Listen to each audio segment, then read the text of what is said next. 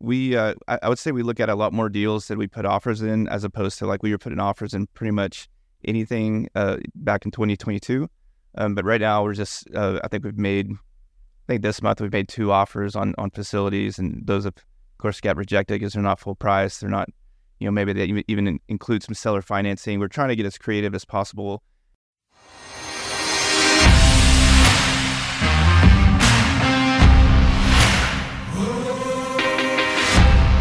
This is the Self Storage Podcast, where we share the knowledge and skills from the industry's leading investors, developers, and operators to help you launch and grow your self storage business. Your host, Scott Meyers, over the past 18 years, has acquired, developed, converted, and syndicated nearly 5 million square feet of self storage nationwide with the help of his incredible team at selfstorageinvesting.com who has helped thousands of people achieve greatness in self storage. Hello, everyone, and welcome back to the Self Storage Podcast. I am your host, Scott Meyers, and this week's guest is Mr. Travis Baucom. Now, Travis and I have known each other for a number of years, and his path has been very similar to mine in that um, he was um, he had a, a company that was very active in single family homes uh, moving into other asset classes. And uh, he too found uh, self storage, saw the light, and recognized that uh, building a portfolio of self storage facilities as his real estate portfolio was much better than managing the tenants and toilets and trash that he was um, currently uh, in.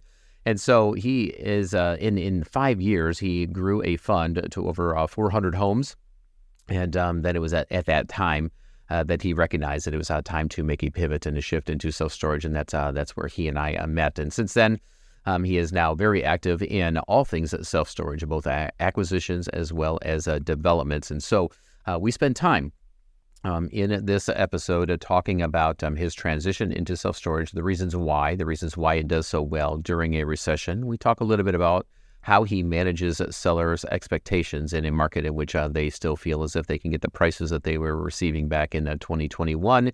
And then uh, also how is he, he is approaching this uh, market going uh, forward with his developments as well as acquisitions and a specific strategy for attacking this market right now. So, with that, please enjoy my wide ranging conversation with myself and Mr. Travis. Welcome. Thanks for having me, Scott.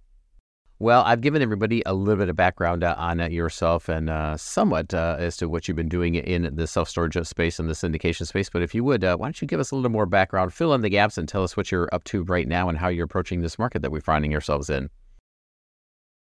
Yeah, it's carefully would be the, the quickest answer for that. But yeah, we're we're going um, going after more of the higher cap rate stuff stuff that we find in the rural markets, tertiary markets. Uh, historically, we were residential buyers, and we made a switch about three years ago into self storage. And uh, you know, it was a very hot time three years ago to get into self storage. And we say that's cooling off a little bit. There's not as many offers uh, on the table for the for the facilities that we're going after. So we're adjusting and trying to make sure that when we buy, uh, we're buying you know positive cash flowing properties on day one. Well, obviously, uh, everybody's uh, looking for high yield and uh, the value add uh, projects and things that are cash flowing out, out of the gate. Uh, talk a little bit about uh, marketing and maybe some of the techniques and the strategies that you're having to use now to go the extra mile to fill the funnel. It, it's not as easy as it used to be, and there certainly isn't the low hanging fruit out there that we've seen in the years past. Yeah, compared to a lot of of you know companies out there, we're pretty small. We're still working with brokers primarily uh, and, and cold calling the you know facilities that we see when we're driving to and fro, fro back and back and forth from wherever we're going. Um, typically, we just want to we, we want to take out brokers, have lunch with them, tell them what we're looking for, but also really become their friends, not just uh, you know some other guy to send deals to. But um, you know, we want to be we want to be that person or that group that you know when they have a baby uh, or something like that, we're we're sending them a gift, we're sending them you know a, a, congratulations message, something like that. And that's that's helped us get a little bit more information than I would say typical, uh, you know, self storage buyers would get. So that's helped a little bit. I, I would say so. You know, we well, filling your funnel with opportunities is a shotgun approach, and that is uh, sending uh, mailers out and talking with and creating relationships with the owners of the facilities uh, themselves. So that uh, when it is uh, time for them to sell, at least uh, we hope that they will be contacting uh, us because we built up that relationship. But many people have neglected that building that relationship with the, with the brokers as well. We look at them more as a, just a resource um, and, and sometimes competing against them in the marketplace. They're sending mailers out to, to the owners of the facilities, trying to create that relationship, stating the reasons why they should list with them because they'll get them the most. And we're creating uh, relationships with those sellers, also competing, saying, "Hey, we'll give you the more most money, and you don't have to pay those brokers commissions." But we realize, um, you should realize that uh, the brokerage community is uh, absolutely essential to your team, and if you do a deeper dive and create those relationships with them, not not everybody is going to um, sell to an individual that got a postcard or a letter or a phone call from you. They they don't have time. They will only go through brokers, and that's why they hire them, is so that they don't have to vet you know, many of the looky loos of the folks that don't have the ability to transact, um, or just to make sure that um, you know they march through the process uh, correctly because they don't want to do this uh, on their on their own. But I but I think many investors have seen and they really neglect that piece and they haven't taken that deep dive um, that that you have as well. And so, you know, what what does that look like on a regular basis um, in the markets that you're operating in, Travis? How, how many brokers uh, would you say that you have a, a good relationship with that are funneling projects your way and maybe maybe giving you some of those pocket listings or first crack? Sure, sure. We we primarily uh, just buy in Texas right now, and so we have uh, brokers that are my age. Uh, you know, I, I, that those are the ones that I want to create the best relationships with because I know in 30 years they're sc- still going to be sending me deals. And so uh, we have, I would say, three or four uh, brokers that we really, uh, you know, are really close to, and then we have about a half a dozen others that that know our names. thankfully, we've done a good job at, at you know presenting my you know marketing my name, marketing my company out on the internet. So I'm not, you know, when, when they get an email from me, they actually take it serious as opposed to just kind of like, oh, this is one of those looky loos, as you said, or someone who's not really, you know, that serious in participating in uh, bringing an offer. So.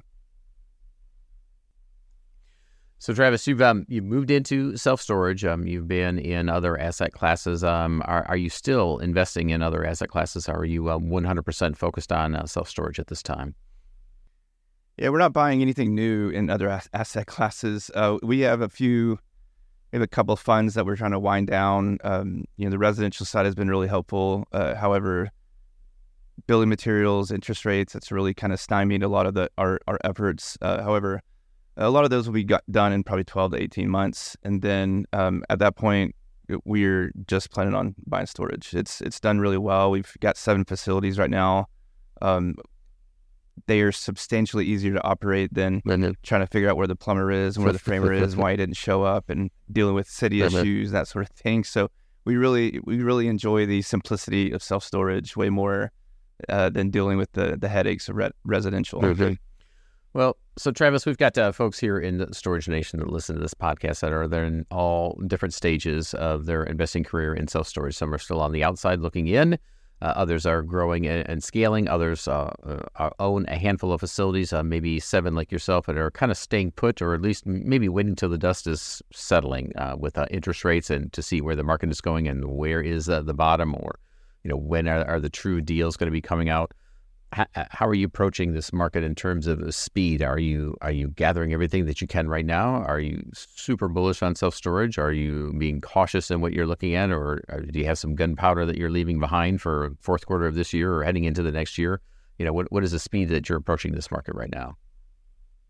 Yeah, we've slowed down quite a bit, and it's primarily because our, our limited partners, their cash have kind of dried up. Uh, we we're still looking for more limited partners, more uh, in passive investors for our deals. But the one, the kind of pool that we had from the residential space, those people have either put their money in deals that we had, or they they lost it in the market, or lost it in crypto, or lost it in another uh, deal, or maybe it's stuck in another deal because they can't get it refinanced. Uh, and so we've we've slowed down quite a bit. We uh, I, I, would say we look at a lot more deals that we put offers in, as opposed to like we were putting offers in pretty much anything uh, back in 2022. Um, but right now we're just uh, I think we've made I think this month we've made two offers on on facilities, and those have, of course, got rejected because they're not full price. They're not, you know, maybe they even include some seller financing. We're trying to get as creative as possible, primarily to lower the risk on our side, because we don't know if, I, you know, last three years you've been able to raise rents 20, 25 percent per facility. We don't know if we're going to be able to do that anymore. So we're really coming into it, uh, you know, with a with kind of a model of if it doesn't improve right now, how do we make this work for us? And that's uh, that's allowed us to, or that's that's caused us to slow down quite a bit. Thankfully, uh, we do have gun uh, do have some some powder, some dry powder to kind of stave off, you know, needing to buy something. We're not in a place where we have to actually buy something to uh, make it work. So if we do get something under contract, we know it's a home run. Good, good. That's uh, that's always the best way to approach the market when you don't have to buy something uh, to feed uh, either some investors or Wall Street or anybody else for that matter. Um, so, you know, you, you touched on, um, you just kind of mentioned in passing. So we made two offers, and of course they got rejected because they were full price offers, and so you know that speaks to you know the market and where we're at right now, and that is uh, educating the seller or managing the seller's expectations. And as we we talked earlier about brokers, that's you know, that is a broker's job in many cases, um, especially right now, is to manage the seller's expectations. You know, they saw what their what their buddies did, or maybe even a facility that they may have sold out of their portfolio, you know, a year ago or a year and a half ago, and there were 20 different offers that it sold for, you know, seven percent above um, list. But we're we're in a different market right now. Uh, the sellers are still looking forward and expecting that. However, you know, interest rates have now forced a slowdown, and for us to get back to underwriting that makes uh, the most sense and then educating or conveying that to, to our, our sellers uh, as well. And, and in some instances, you know, we, we put our underwriting right across the desk in front of them. We take it back, of course, but let them see uh, and ask them the question, hey, would you buy your facility at this price right now if uh, this is your cost of capital? And of course, we know the answer to that, but you know, those are those are kind of the uh, you know the the simple um, means by which we get sellers to you know align themselves and their expectations uh, with the market. But you know, what are, what are some of the other ways, uh, Travis, that you use to be able to you know work with sellers to say, listen, you know, if you want to sell right now, you're going to have to come here, and it's not me, it's the bank, it's the appraiser. Uh, you know, what are some of the tactics and strategies that you're using to uh, get these uh, folks, uh, the sellers, to maybe come off their number and be a little more realistic to, to transact a deal? Yeah, that's that's that's a good question. I, I, would say there's going to come a time where sellers realize it's not 2021 anymore. And I, I'm starting to see kind of some trickling in the market where they're like being a little bit more rational, being a little bit more realistic. Um, but we we basically do the same thing. We we will say, hey, this is where we're at. This is what you want. But in, for us to make money, we have to be right here. Uh, we're just not going to be right there. If if you find someone else that wants to buy for that, that's totally fine. But this is where our offer is, and this thing is solid. We're 100% going to close on this unless something massively outrageous happens. We're going to close on it so I would I would say that it goes back to the communication uh, standpoint of just really communicating like this is where we're at and this is where you want to be, but no one else has come here and, and we're here. So so you got to make a decision. Do you want to keep this thing or do you want to sell it to to us? Yeah. And I think that at the end of the day, that's uh, that's really the only options, um, which is, um, hey, um, you know, do you want to sell right now? And if so, this is kind of where the market is. It's not me saying this. It's um, this is uh, where the lender's going to end up, and this is where the appraiser's going to end up, and or, you know, we take our buyer's hat off and put our consultant's hat on and say, if, if you want to sell it for this price, then here's some of the things that you need to do, and then maybe we'll revisit this in six months. And, and is it okay if I follow up with you and and and work with them to get the number that they need? Um, which is more than most buyers uh, will do, and hopefully they will come back to us at the uh, at that point. But um, that isn't uh, always uh, the case. So, value add is uh, the name of the game, and that's uh, the name of the game that you're in as well. What are some of the the, the ways that you're finding um, right now, Travis? Are you having to get more creative in terms of the value add um, to get to a certain exit number? or is it just uh, the tried true expansion, raising rates? Um, as you mentioned, we can't raise rates like we did before. You know, what are what are some of the ways that you're finding that um, you have to stretch a little bit to, you know, increase the value of these facilities that maybe you haven't had to or, or been able to do before? Yeah, we we found a lot of luck with, or a lot of a lot of benefit in using the the modular units. So the uh, you know you might have like a section that you can't develop because it's too small, but you can put three or four modular units and it makes sense there. So, you know, a 10 by 20, two 10 by 10s, you know, you can get those shipped within about three weeks. Uh, so within three weeks, you can increase your revenue. Uh, we just did a, a, whole, you know, we have a facility right now, you know, it's real small. It was like 7,000 square feet on two acres. And the city was kind of giving us grief about developing, you know, the extra through like a traditional process. So we just added another uh, 6,000 square feet within three weeks. And those are already on our website to lease out and that that it, they cost a little bit more than traditional fi- uh, traditional construction, but traditional construction will take six months, whereas I can drop these suckers. They're not considered real estate, so the city can't can't tax them. They're not considered real estate, so the city can't tell me I need to get a permit for them. And so we just drop them. We we typically do uh, gravel around them, and uh, and that's been that's probably one of the most exciting things I've done lately, in, as far as adding value to a facility. Yeah, it really is. It's a beautiful thing uh, for for all the reasons that, uh, that you just mentioned. Uh, they're readily available. You can drop them in, uh, no permits. Um, you know, personal taxes uh, versus uh, property taxes on the assessment side, and and really the only the only downside that we've seen is, um, as you mentioned, they're a little bit more expensive. But um, every once in a while, we'll run into a lender either on the exit or a refinance in uh, which uh, the they'll state that well we can't include all that income or we're not going to include any of that income because it is uh, movable and, and, the income stream could uh, move. Uh, that's pretty rare case, and, and a lot of the funding that we do and uh, many of the folks that are on this podcast are doing is through the SBA, and, and they recognize this all day long. But that's that has really been about the only downside that we've seen. Um, or perhaps maybe a buyer that may have a, a, an issue with the fact that we've got a significant amount of those. On the flip side, uh, you know, we've looked at facilities that are you know built and developed 100% with movable units, and we're in the process of developing one um, here in uh, Indianapolis. So it's going to be 100% movable storage units. Um, um, somewhat by necessity, but then uh, also once we get into it, um, then really by choice. Um, it's going to make a lot of sense, and so we're uh, we're getting close to uh, um, getting off the ground with that project here very soon. Uh, so operationally, Travis, you've got to the place where you got seven facilities. they're all in Texas. Uh, are you self-managing right now? Are you doing a combination of working uh, with a third party, or you know, how do you how do you maximize that the NOI on your seven facilities right now? We have one in a really small town in Texas. We actually have a lady that sits in the office still. Mm-hmm. Outside of that, uh, we do remote management. Uh, we're really satisfied with our. We, we had to bounce around to figure out which remote manager is going to work, but we're really satisfied with the one that we have now uh, they they really take a good uh, uh you know strong. Uh, it's almost like they're part owners. Like that. That's some mm-hmm. really good management mm-hmm. there. When you when they're they're concerned about the facility more than you at times. Mm-hmm. one of the best things I appreciate about our remote manager the first one they had like overseas answering, you know, VAs, and it was it was pretty brutal. Um, some of these rural towns in Texas, you just don't. Those people, the tenants, don't want to talk to someone who sounds like they're you know Chinese or whatever for various political reasons. And uh, the the one we're using now, we're they're actually using real good, you know, t- people or typically like single moms, older ladies, uh, based in a small town of Texas. They're all, uh, you know, each one of them is a manager of each, you know, one or two facilities, a remote manager of one two facilities. So every time the phone phone rings, it goes to you know Patty or Sandy mm-hmm. as opposed to someone someone who speaks English as a second language. Well, we've realized that is absolutely a game changer uh, when it comes to leasing up units. Mm-hmm. So we, we really like that. And then we have a, a fractional, um, like a fractional facilities owner that shows up once a week, uh, puts overlocks, mows the yard, mm-hmm. um, takes overlocks off.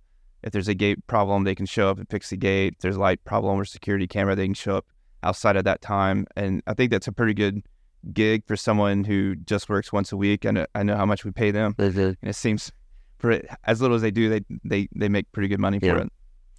Yeah, we've always found um, there, there's always at least a, a person in any market that we've been able to uh, hire that uh, drives a truck and understands self storage that can do uh, all those things that you just mentioned and uh, has enough tools that yeah, they know how to um, handle handle locks. Uh, they know how to handle the gate uh, software as well as uh, the the mechanicals, and also replacing uh, springs. And they just uh, they bop around to our facilities in, in as wide a range as uh, as that we can send them.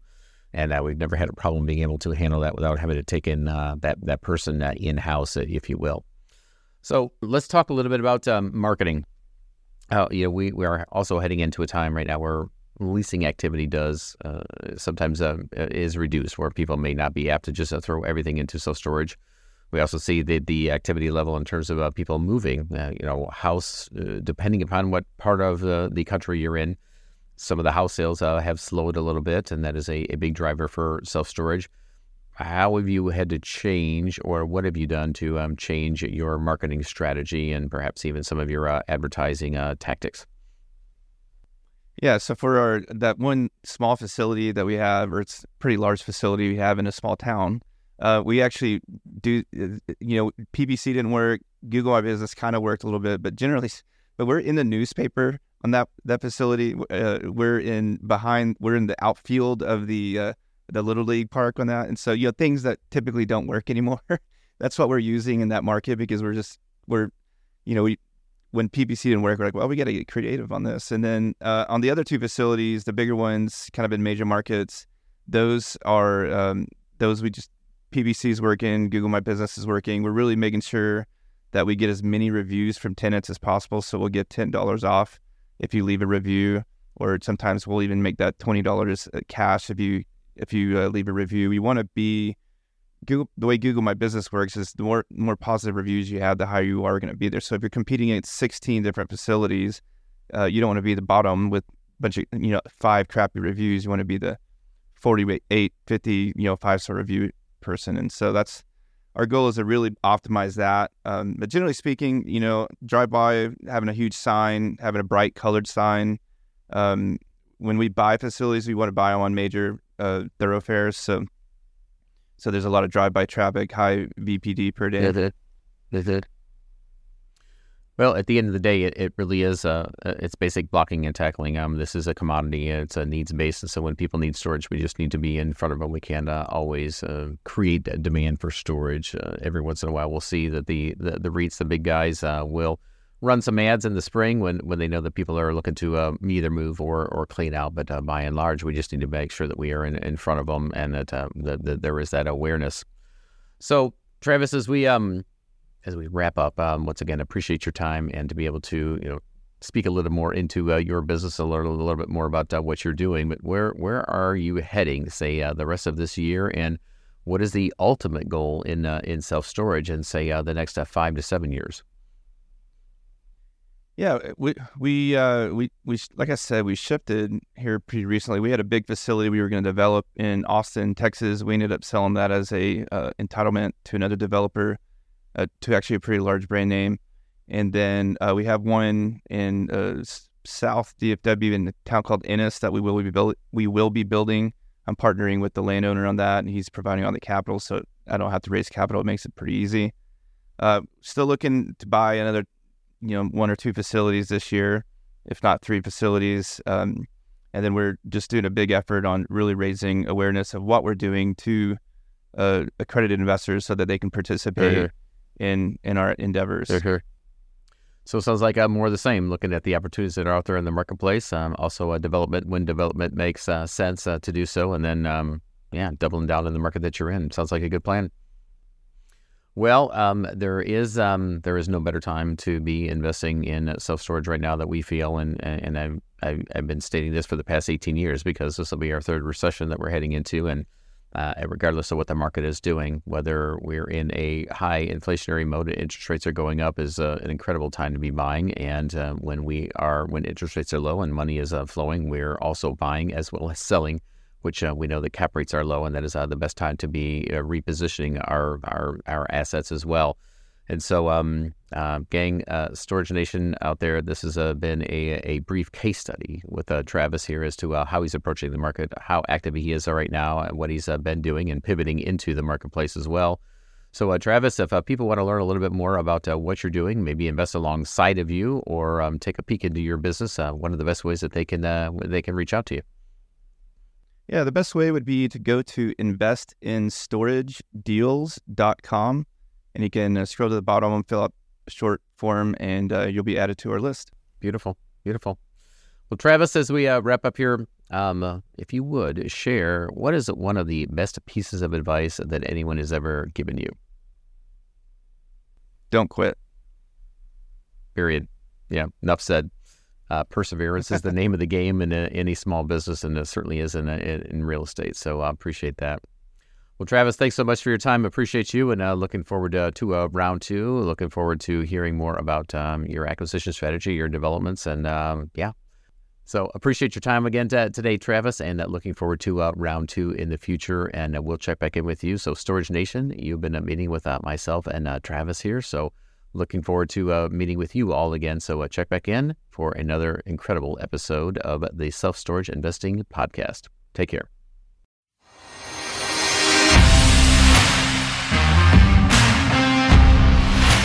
Hey, gang, wait. Three things before you leave. First, don't forget to follow the Self Storage Podcast and turn on your notifications so you never miss another episode. And while you're there, please leave us a five star review if you like the show. Second, be sure to share your favorite episodes and more via Instagram. And don't forget to tag us. And lastly, head to the links in the show description and hit follow on Twitter and Facebook to get a front row seat as we grow and scale our business and bring you along with us.